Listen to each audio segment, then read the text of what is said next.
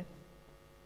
Eh, hemos estado ya estudiando en profundidad los primeros tres eh, versículos y la semana pasada recordábamos eh, lo importante que es en el versículo 3 que tengamos un concepto equilibrado de nosotros mismos.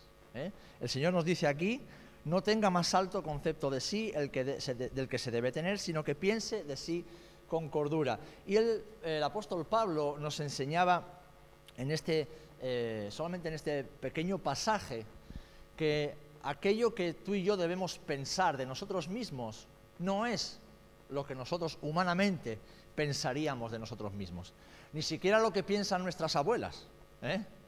porque los que tenemos o los que tienen abuela, pues se lo creen todo, ¿por qué? Porque para la abuela somos los, mejores, ¿eh? ni siquiera lo que este mundo o lo que la sociedad o nuestras experiencias dicen de nosotros mismos. Dice que conforme a la medida de fe, cada uno piense de sí mismo con cordura, ni más ni menos. ¿eh? Y usábamos la parábola de los talentos, que encontramos en Mateo capítulo 25, eh, para ilustrarlo. No podemos vivir como si tuviésemos 10 talentos cuando el Señor nos ha dado tres. Si Dios te ha dado tres talentos, esa es la medida de fe que Dios te ha dado. ¿eh? Esa es la medida, son los límites que Dios ha puesto en tu vida. Y no son mejores ni peores que otros, sencillamente es lo que Dios ha establecido para ti. Ahora, no vivas como si tuvieras diez, pero tampoco vivas como si tuvieras uno. No menosprecies, no malgastes, no escondas parte de lo que el Señor te ha dado. Si el Señor te ha dado diez, no vivas como si tuvieras veinte, pero tampoco como si tuvieras cinco. Piensa de ti de acuerdo a lo que el Señor dice de ti. ¿eh? Eres lo que Dios dice que eres. Tienes lo que Dios dice que tienes y puedes hacer todo aquello que Dios dice que tú puedes hacer. Amén. Esto es muy importante y el apóstol Pablo introduce esto después de haber sentado la base ¿eh? con los versículos 1 y 2 para entrar ahora de lleno en el uso de los dones espirituales. Y Pablo, guiado por el Espíritu Santo, lo hace con sabiduría. ¿Por qué? Porque como veíamos, el contexto en el que está Pablo es un contexto grecorromano, un pensamiento exactamente igual que el nuestro hoy día. ¿eh? Y luego recordando que el corazón del ser humano, ¿cómo es? ¿Es un corazón humilde? No. ¿Es un corazón obediente? No. ¿Es un corazón generoso? No. El ser humano por naturaleza es necio es duro de cerviz, es orgulloso, es vanaglorioso, es, eh, egoísta, lo quiere para sí. Y aquí el apóstol Pablo está diciendo, no os conforméis a este siglo, no os conforméis a cómo piensa el mundo, cómo el mundo lo haría, ¿eh? sino que tenéis que ser renovados. ¿Por qué? Porque habéis sido creados según Cristo, ¿eh? a una nueva creación, sois una nueva persona, ¿vale? Así que en esa nueva creación tenéis que veros, pensar de vosotros mismos como Dios dice que tenéis que hacerlo y no como el mundo lo dice. ¿Por qué? Porque Dios os ha introducido dentro de un cuerpo. Y vamos a, leer, a ver si esto, este cacharrito funciona. Antes funcionaba, ¿vale? Ahí. Dice, porque de la manera, versículo 4 de Romanos, que en un cuerpo tenemos muchos miembros, pero no todos los miembros tienen la misma función. Es decir, el Señor nos ha introducido, te ha introducido en su cuerpo que es la iglesia. Y en ese cuerpo, como vemos también en 1 Corintios 12, hay muchos miembros y todos distintos unos de otros. Es más, fíjate cómo el Señor hace las cosas, que nuestro cuerpo humano es asimétrico. O sea, no tenemos las dos orejas iguales, ni los dos ojos iguales.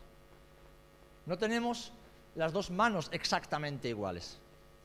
¿Alguna vez te ha pasado que has ido a comprar unos zapatos y de repente los dos son un 40 y uno te aprieta más que otro? Y tú, ¿cómo es posible? Pero si, los dos son un 40. Ya, pero es que todos tenemos un pie un poquito más grande que el otro. ¿Vale? Pues en los miembros del cuerpo, aunque haya dos miembros que se parecen, no son iguales. ¿eh? Y el Señor nos ha introducido dentro de su cuerpo y nos ha dado diferentes funciones y diferentes habilidades también.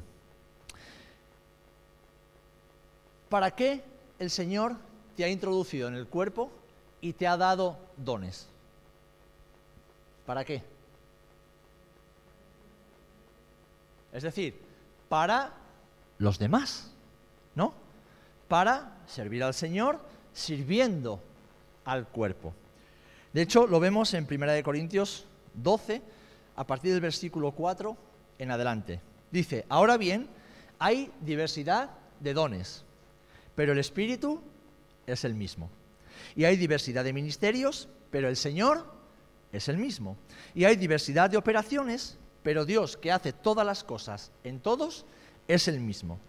Pero a cada uno, a cada uno, a cada uno, es decir, a todos y a cada uno, le es dada la manifestación del Espíritu, como bien decía Chiqui, para provecho. ¿Pero para provecho de quién? ¿De uno mismo? No, para provecho del cuerpo, del resto del cuerpo. Y versículo 12 dice, pero todas estas cosas las hace uno y el mismo Espíritu, repartiendo a cada uno en particular, ¿cómo? Como Él quiere. Por eso Pablo nos dice, piensa de ti con cordura, porque lo que tienes no te lo has ganado tú, te lo ha dado el Señor lo ha hecho el Señor en ti. ¿Os acordáis que os ponía hasta el ejemplo, no? Alguien que dice, no, pero yo he, conseguido muchos títulos, he estudiado muchas carreras. ¿Y, quién te ha dado la capacidad de estudiar? ¿Y quién ha pagado eso? Y si te lo has pagado tú, ¿quién te ha dado las fuerzas? ¿Y quién te ha provisto del trabajo? ¿No sabes que el oro y la plata son de Jehová? ¿De qué tienes que vanagloriarte, oh hombre o mujer del siglo XXI? Entonces, todo lo que tenemos, todo lo que somos, incluso las capacidades y fuerzas para alcanzarlo, provienen del Señor. Amén. Por lo tanto, Él ha repartido a cada uno en los dones espirituales, volvemos a ellos, como Él quiere. Porque así como el cuerpo es uno y tiene muchos miembros, pero todos los miembros del cuerpo, siendo muchos, son un solo cuerpo. Y así también Cristo. Es decir, Pablo está redundando todo el tiempo en esta idea, que nos pertenecemos los unos a los otros. Que lo que tienes no es para ti, lo que yo tengo no es para mí. Lo que el Señor me ha dado, me ha concedido en su gracia y en su misericordia, no es para que la gente o los hermanos o la iglesia diga, wow, el pastor que bien predica, que bien habla, que bien enseña, que bien hace esto, que bien hace lo otro. Uy, la hermana que bien trata o me enseña a los niños, cómo los trata, cómo los cuida, cómo los instruye. Uy, el hermano que bien toca el instrumento. Uy, la hermana que bien evangeliza en la calle. Cuántos hermanos o cuántas personas vienen a Cristo por medio de su predicación. Uy, el hermano que bien hace... No, no, no, no, no. No hemos recibido los dones para recibir gloria de los hombres, ni reconocimiento de nadie. Hemos recibido los dones para provecho del resto del cuerpo. Amén. Y fijaros, el versículo 5 de Romanos dice así, ¿eh? ya que somos todos un cuerpo, miembros de unos de otros, siendo muchos, somos un solo cuerpo. Somos un solo cuerpo, miembros los unos de los otros. Cada uno le pertenece al resto del cuerpo. Cada uno le pertenece al resto de los miembros. ¿Por qué el Señor nos dice esto? Porque como decía hace un instante, Él conoce nuestra naturaleza ¿eh? nuestra naturaleza humana, egoísta, eh, autosuficiente, y sabe, y sabe que nos gusta caminar por nuestra cuenta. ¿A cuántos os gusta depender de otros? A mí no me gusta en absoluto. No me gusta depender de las personas, no me gusta pedir favores, no me gusta necesitar ayuda de otros. No me gusta. Por carácter me gusta hacer las cosas yo solo. Hay algunos que no quieren depender de otros, excepto cuando necesitan dinero. ¿Eh? O necesitan un favor muy grande. Pero el Señor conoce nuestros corazones. El Señor sabe, sabe que debe enseñarnos en esta nueva naturaleza que hemos recibido por medio del Espíritu a depender los unos de los otros. A recordar que cada uno de nosotros le pertenecemos al resto de los miembros, al resto del cuerpo. Amén. Así que todo lo que hemos recibido lo hacemos o lo usamos para el beneficio del cuerpo. si hemos recibido algo de parte de Dios y lo que hemos recibido no es por nuestros méritos, ni es para nuestro beneficio, sino el beneficio del cuerpo, ¿cómo ha de ser la visión que cada uno debemos tener de nosotros y del resto del cuerpo? Pues como hemos estudiado la semana pasada, con cordura, equilibrada. ¿Por qué? Porque Dios no reparte dones buenos a unos y dones malos a otros, porque Dios no tiene malos dones. Todo buen don, toda buena dádiva viene de nuestro Padre Celestial. Todo lo que Dios nos da es bueno. Algunos dones son más visibles, otros menos. Algunos dones son tal vez incluso más espectaculares, por así decir, humanamente hablando, ¿eh? lo que le deslumbra al ojo humano. Otros tal vez menos, pero no son mejores unos que otros. Todos los dones que Dios ha repartido en su casa, en su cuerpo, en su iglesia, son para beneficio del cuerpo y, en última instancia, y por encima de todas las cosas, para glorificar a Cristo para glorificar al Señor. Por eso es importante tener una visión equilibrada y cuerda de nosotros mismos. ¿Por qué? Porque si Dios te ha dicho que tú eres algo dentro del cuerpo y te ha dado la capacidad y habilidades para desarrollar eso que Dios te ha dicho que eres, no puedes negárselo al cuerpo, porque negándoselo al cuerpo dejas de cumplir con tu función y estás negándole la gloria que solo Cristo se merece. ¿Ves lo importante que es cumplir con la voluntad del Señor y ejercer los dones que Dios nos ha dado?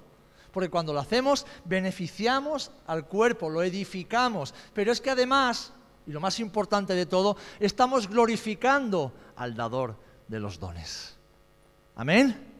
Por eso es tan importante tener una visión real desde la perspectiva de Dios de lo que somos, quiénes somos y qué es lo que tenemos. No vaya a ser que el dedo pequeño se, crea más grande que el resto del pie y entonces todo el cuerpo tropiece y caiga. Es decir, no podemos anhelar y desear lo que Dios le ha dado a otros, ni creer que somos otra cosa distinta de lo que Dios ha dicho que somos, sino vernos como el Señor nos ve. Amén. Y esto es bueno, y esto es madurez espiritual, esto es cordura en Cristo. Somos lo que Dios dice que somos, y nos vemos a nosotros mismos como el Señor nos ve, y todo, absolutamente todo lo que Dios hace es es bueno.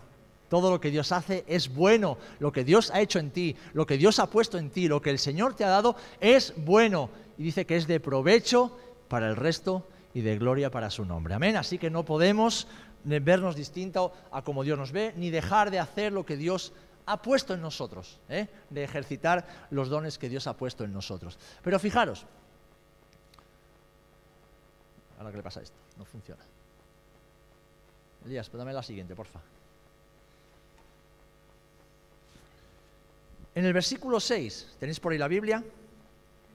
Dice, de manera que teniendo diferentes dones, según la gracia que nos es dada, si el de profecía, úsese conforme a la medida de la fe. ¿Vale? Versículo 6 de Romanos. Si no aparece en la pantalla no pasa nada, lo tenéis en vuestras Biblias. De manera que teniendo diferentes dones, según la gracia que nos es dada, si el de profecía, úsese conforme a la medida de la fe. De repente, o de nuevo, el, apóstol Pablo usa esta expresión, ¿os acordáis? Según la gracia que nos es dada. Y aquí veíamos la semana pasada que no se refiere a la gracia en el sentido salvífico, sino a ese don, ¿no? A ese llamamiento, a, esa, a eso que Dios nos ha dado para ejercitar o ejercer su obra dice que los, creyentes recibimos ¿eh? una gracia y de acuerdo a la medida de fe, es decir, a lo que Dios dice que somos ¿eh? y lo que Dios nos ha dado, entonces actuamos. ¿Sabéis lo que significa esto? Cuando Dios dice de acuerdo a la medida de fe, el Señor no está diciendo que recibimos dones con medida, es decir, con límites. Y alguien dirá, pero si el Espíritu Santo es ilimitado. Claro, pero Dios no te ha dado a ti ni a mí un poder ilimitado. Y el Señor no nos ha dado a todos todos los dones, porque Él dice que repartió a cada uno como Él quiso. La única persona que recibió todos los dones sin límite fue Jesús, pero porque era Dios, ¿eh? porque era Dios. El resto recibimos los dones con medida, porque dicen de acuerdo a la medida de la fe. Es decir, Dios pone límites a lo que hace con nosotros y en nosotros. Pero fijaros, aquí ya el, apóstol Pablo entra con el primer, eh, primer versículo. Aunque antes de entrar aquí, hago un paréntesis. ¿Qué pensáis o qué creéis acerca de esto que dice el apóstol Pablo, de que Dios pone límite a los dones que reparten nosotros? No penséis nada.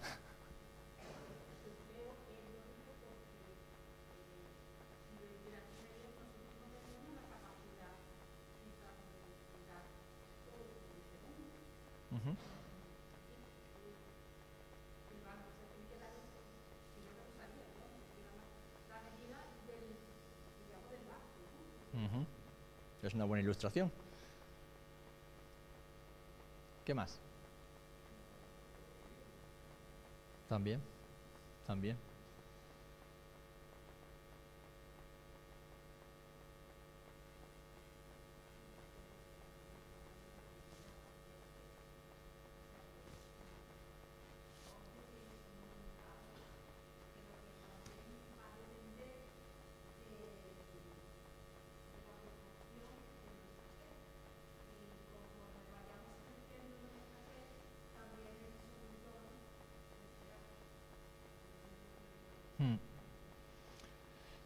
Las tres eh, son, visiones de, un mismo punto. Aunque recordar que tanto gracia como medida de fe, aquí el apóstol Pablo no está usando el término habitual dentro de la escritura. ¿eh? Cuando habla de gracia, una gracia que recibimos habla de un don, habla de un carisma, habla de, un llamado específico. Y cuando habla de la medida de fe, no está hablando de esa fe de la que eh, está hablando ahora Loide, sino más bien está hablando de esa visión, ¿no? de eso que hemos recibido la visión de nosotros mismos y lo que Dios ha puesto en nosotros para que nos veamos como Él nos ve. ¿Vale? son los términos que el apóstol Pablo está repitiendo constantemente y la eh, connotación, el significado que el apóstol le está dando, porque acordaros que la epístola a los romanos se escribió en griego, ¿vale? Entonces, aunque nosotros en castellano traducimos fe, pero los significados que la palabra tiene dentro del contexto griego donde fue escrito pueden variar precisamente por el contexto. Y lo mismo con la palabra gracia. Y aquí en este caso, como veíamos ya la semana pasada, tiene que ver con algo que recibimos de parte de Dios que nos hace vernos como Dios nos ve.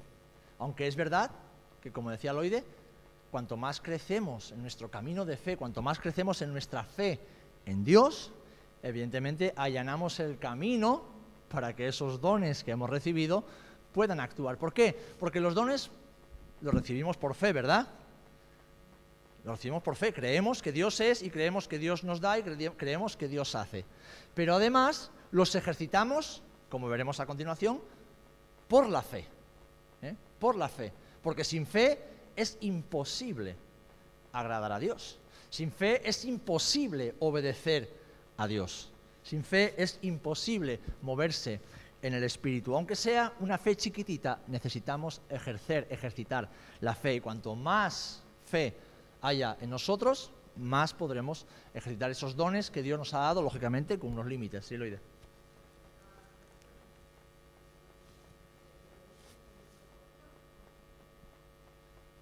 ¿Sí?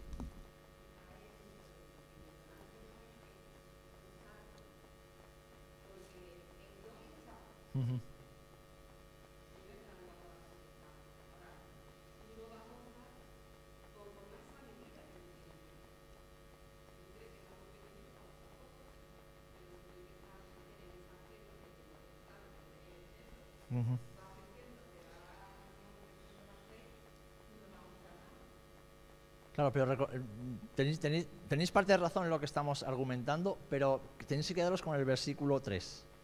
Dice, conforme a la medida de fe, no de la fe. Está hablando el apóstol Pablo. La medida de fe que Dios repartió a cada uno. Entonces, no es solamente la fe que yo tengo para creer, sino lo que Dios me ha dado. ¿eh? Aquello que el Señor ha puesto en mí. Aquello que me capacita incluso para creer. Porque la palabra nos enseña que hasta la fe para creer en la salvación es un don. El hombre no tiene capacidad en sí mismo para creer ni en Dios ni en la salvación de Dios. De hecho, la palabra enseña que la fe para creer es un don de Dios. Nos enseña, porque el apóstol Pablo hablando creo que a los Gálatas, ¿verdad? Dice, no, o sea, no os. ¿eh? ¿Por qué?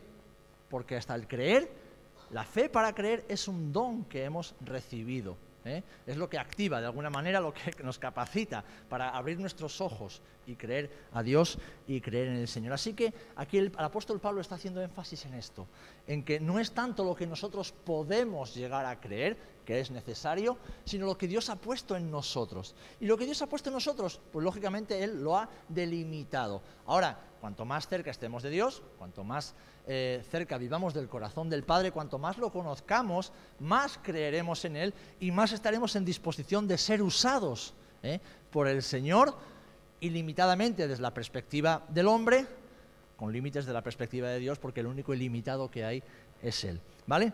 Así que es importante eh, entender esto, que Dios te ha dado algo que tú debes ejercer. ¿Y dónde está el límite? En que tú no debes ejercer lo que Dios le ha dado al hermano. Ni el hermano debe ejercer lo que Dios te ha dado a ti. Pero lo que Dios te ha dado a ti, lo que el Señor me ha dado a mí, yo tengo que ejercerlo. Yo tengo que ponerlo por obra. Yo tengo que hacer que ese talento se multiplique, que ese talento traiga rédito ¿eh? Para la gloria de Dios y para el beneficio del cuerpo y lógicamente para la salvación también de las almas, porque para eso estamos aquí. Y aquí empieza, fijaros, con el don de profecía. Nombra el don de profecía y esto es sencillamente decir que eh, la profecía es una palabra dada directamente de Dios.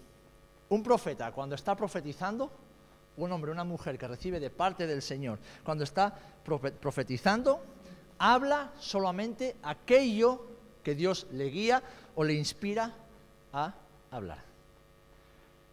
El profeta, la profeta, debe hablar de acuerdo con la medida de fe que ha recibido. ¿A qué se refiere aquí el apóstol Pablo con la medida de fe? De nuevo lo mismo. Tiene que hablar exactamente aquello que Dios le ha dicho que hable. Ni más ni menos. ¿Vale? Ni más ni menos. Ahora, que debemos ejercer la fe para creer que esa palabra que recibimos viene de parte del Señor, claro, porque los que eh, eh, ejercemos ese don habitualmente, hay muchos momentos en los cuales el Espíritu Santo nos habla y nos da una palabra, solo una palabrita. Y sabemos que es del Espíritu, y sabemos que es para ese momento.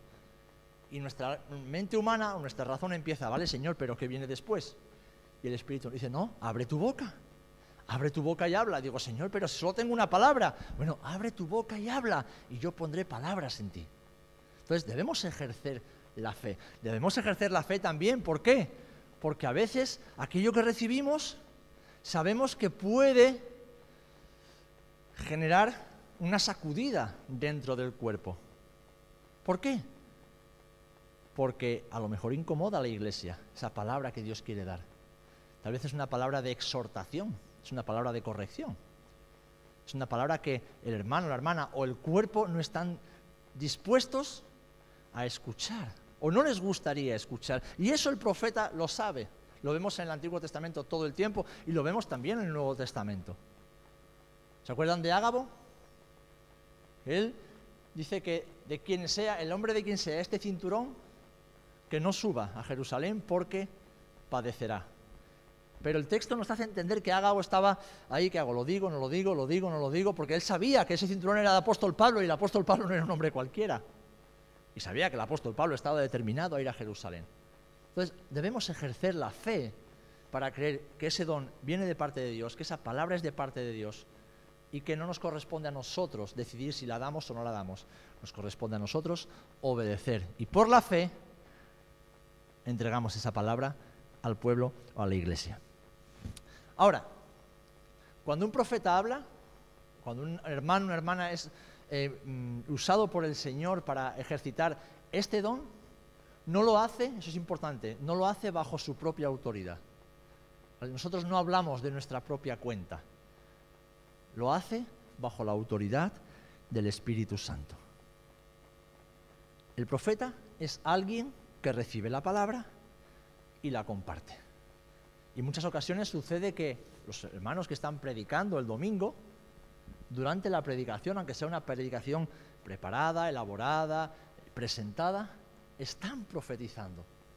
Están trayendo algo de parte de Dios, una palabra de exhortación o una palabra de ánimo, una palabra de consolación, una palabra de edificación o incluso pueden estar eh, de alguna manera profetizando algo que va a acontecer, algo que va a tener lugar en el futuro. Pero es importante esto, especialmente en esta dispensación de la gracia en la que estamos, de que en el Antiguo Testamento parte del ministerio profético fue, lógicamente, recibir la palabra del Señor que tenemos hoy como la, Biblia, la, palabra revelada, la Biblia, parte fue anunciar eventos que iban a tener lugar en el futuro de la nación de Israel y de otras naciones, pero gran parte era advertir, gran parte era eh, consolar también, era animar, incluso ungir reyes ¿eh?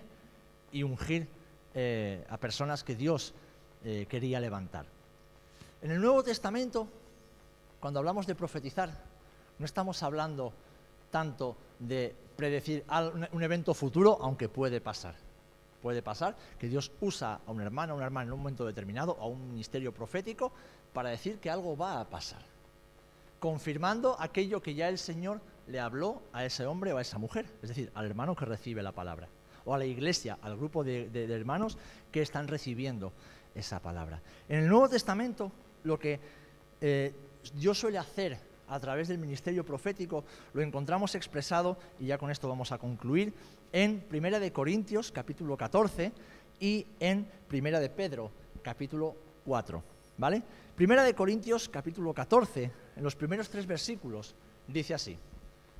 Primera de Corintios 13 nos habla del amor, y el apóstol Pablo sigue con su relato en el, versículo, en el capítulo 14. Dice, seguid el amor y procurad los dones espirituales. Seguid el amor, ese es el fundamento, y procurad los dones espirituales. Cuando aquí dice procurad, es decir, desead, anhelad para luego ponerlos en práctica dentro de la iglesia. ¿vale? Los dones espirituales. Pero fijaros lo que dice Pablo, pero sobre todo que profeticéis. Curioso, ¿verdad? Procurad los dones, pero sobre todo que profeticéis. ¿Por qué? Porque el que habla en lenguas no habla a los hombres, sino a Dios, pues nadie le entiende, aunque por el Espíritu habla misterios. ¿Quiere decir que no hay que hablar en lenguas? No. Hay momentos en los que estamos adorando, estamos alabando al Señor y nos expresamos en la libertad que tenemos en el Espíritu Santo en adorar al Señor en otras lenguas, así como el Espíritu Santo nos las da. Hay otras ocasiones, como veremos también eh, más adelante, cuando la palabra profética que alguien recibe viene dada por voluntad de Dios en lengua extraña. Y entonces es necesario que se ejerza el don de interpretación. Lo veremos en las próximas semanas. Pero aquí el apóstol Pablo está hablando de la profecía que viene impartida en la lengua de los oyentes. ¿Para qué? Para que todo el mundo pueda entender qué es lo que Dios está diciendo. De hecho, en Corintios lo amplía. Dice, si estáis todos profetizando en lenguas y entra un indocto, es decir, entra un incrédulo o entra uno incluso dentro de la congregación que es nuevo en la fe, que no comprende lo que está pasando, dice, no va a entender lo que pasa y va a creer que estáis todos locos. Aunque si cree que estamos locos no se equivoca, porque estamos todos locos, ¿verdad? Bendita locura el Evangelio. Pero los dones son para provecho, no son para confusión. No son para que nos quedemos ahí y ahora qué ha pasado y, que no, no, no. Así que lo que el apóstol Pablo dice, dice, entonces, cuando estéis juntos, profetizad. Dice, y en orden. Primero uno, luego otro, luego otro.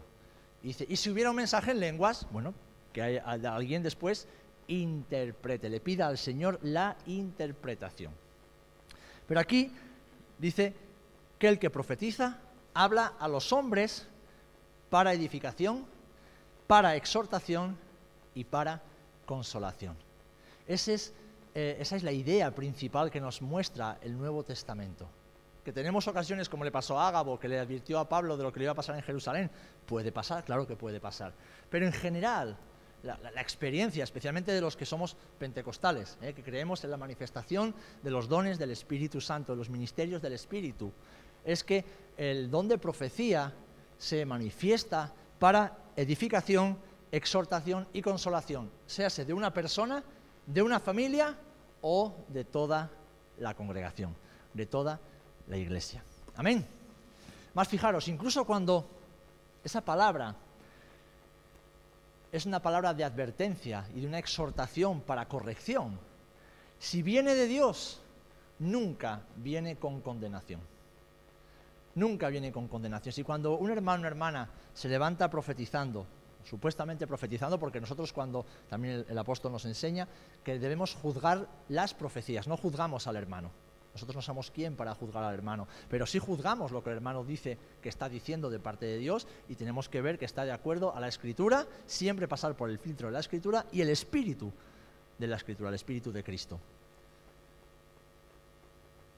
Juzgamos lo que dice. Si se discierne que hay condenación o que hay complacencia o que hay algo que viene más de la carne que del espíritu, entonces ahí la iglesia, en este caso los ministerios muchas veces, pues tenemos que eh, intervenir con sabiduría, siempre con amor, pero con firmeza. ¿Por qué? Porque los dones nada tienen que ver con nosotros. Amén. Es lo que Dios nos da para provecho del cuerpo y para la gloria de su nombre. Amén. Y el apóstol Pedro, concluimos con esto, lo expresa también de esta manera. En Primera de Pedro, capítulo 4, versículos eh, perdón, sí, 4, versículo 11. Primera de Pedro, capítulo 4, versículo 11. Dice así, si alguno habla, y está hablando de la profecía, está hablando de cuando habla en público de parte del Señor, hable conforme a las palabras de Dios. Hable conforme a las palabras de Dios. Si alguno ministra, ministre conforme al poder que Dios da, conforme al dunamis, conforme a la capacidad sobrenatural que Dios da, para que en todo sea Dios glorificado por Jesucristo, a quien pertenecen la gloria y el imperio por los siglos de los siglos. Amén.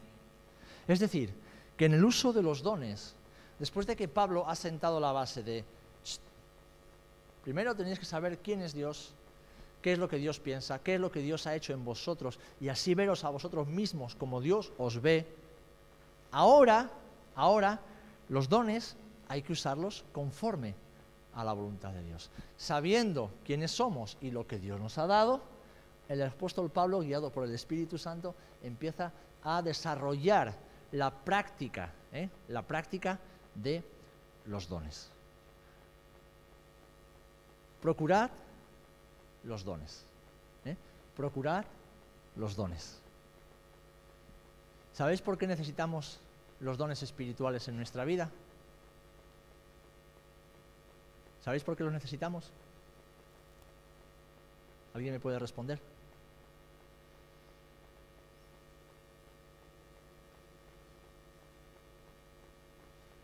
Porque la obra del Señor, que es una obra espiritual y sobrenatural, no se puede hacer con herramientas naturales, humanas y carnales. ¿eh? Y el Señor nos ha equipado con la armadura del Espíritu ¿eh? para batallar la vida cristiana, es decir, para nuestra vida diaria. Pero además el Señor nos ha dado los dones del Espíritu para hacer su obra, para edificar al cuerpo, para batallar también contra las fuerzas del maligno que operan ¿eh? como dice también eh, el apóstol Pablo en otra de sus epístolas, que operan contra la iglesia, contra los hijos de Dios, y, en última instancia, para dar la gloria a Dios. Porque cuando Dios se manifiesta por medio de sus dones, la iglesia reconoce que lo que ha sucedido no viene del hombre, viene de Dios y redunda en gloria para el Señor. Amén. Por eso es importante, es imperativo ejercer los dones del Espíritu, porque contra las huestes de maldad no tenemos capacidad humana para luchar y vencer. solamente es por el dunamis, por el poder, por la potencia, ¿eh? por esa capacidad sobrenatural que Dios nos da por medio de su Espíritu Santo.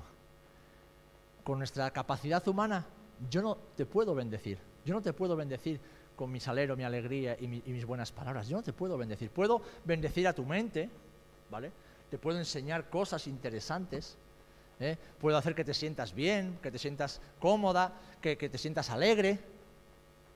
Pero espiritualmente yo no te puedo bendecir con mi carne, con mi conocimiento, con mi buena oratoria. Solamente por medio del Espíritu es que yo te puedo bendecir espiritualmente. Solamente por medio de la manifestación de los dones y la gracia de Dios a través de nosotros es que podemos edificar el cuerpo de Cristo espiritualmente. Y a Jesús, a Dios, no se le puede honrar ni adorar en la carne. ¿Qué le dijo Jesús a la samaritana? Llegará un día en que los verdaderos adoradores adorarán en espíritu y en verdad. Así que al Señor solamente podemos ministrarlo, bendecirlo, adorarlo, honrarlo por medio del Espíritu. Necesitamos los dones para ejercitar la labor ministerial a la cual el Señor nos ha llamado a todos y cada uno de nosotros en las diferentes áreas, porque somos todos miembros ¿eh? distintos, pero nos pertenecemos unos a otros. Amén. Para ello necesitamos fe, saber qué es lo que Dios nos ha dado y como veremos a partir de ahora, saber cómo poner en práctica lo que Dios nos ha dado. Ahora, el Señor nos exhorta, nos anima, ¿eh? yo, y yo como pastor lo hago. Hermano, hermana, busca los dones del Espíritu Santo. Busca los dones del Espíritu. Yo lo he hecho y lo hago.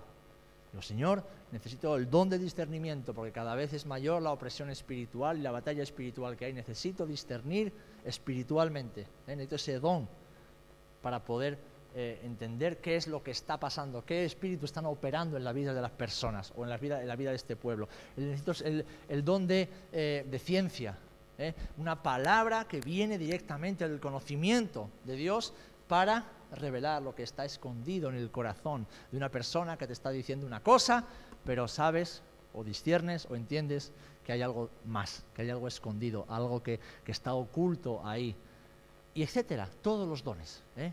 incluso los dones más prácticos de administración, ¿eh? los dones de repartir.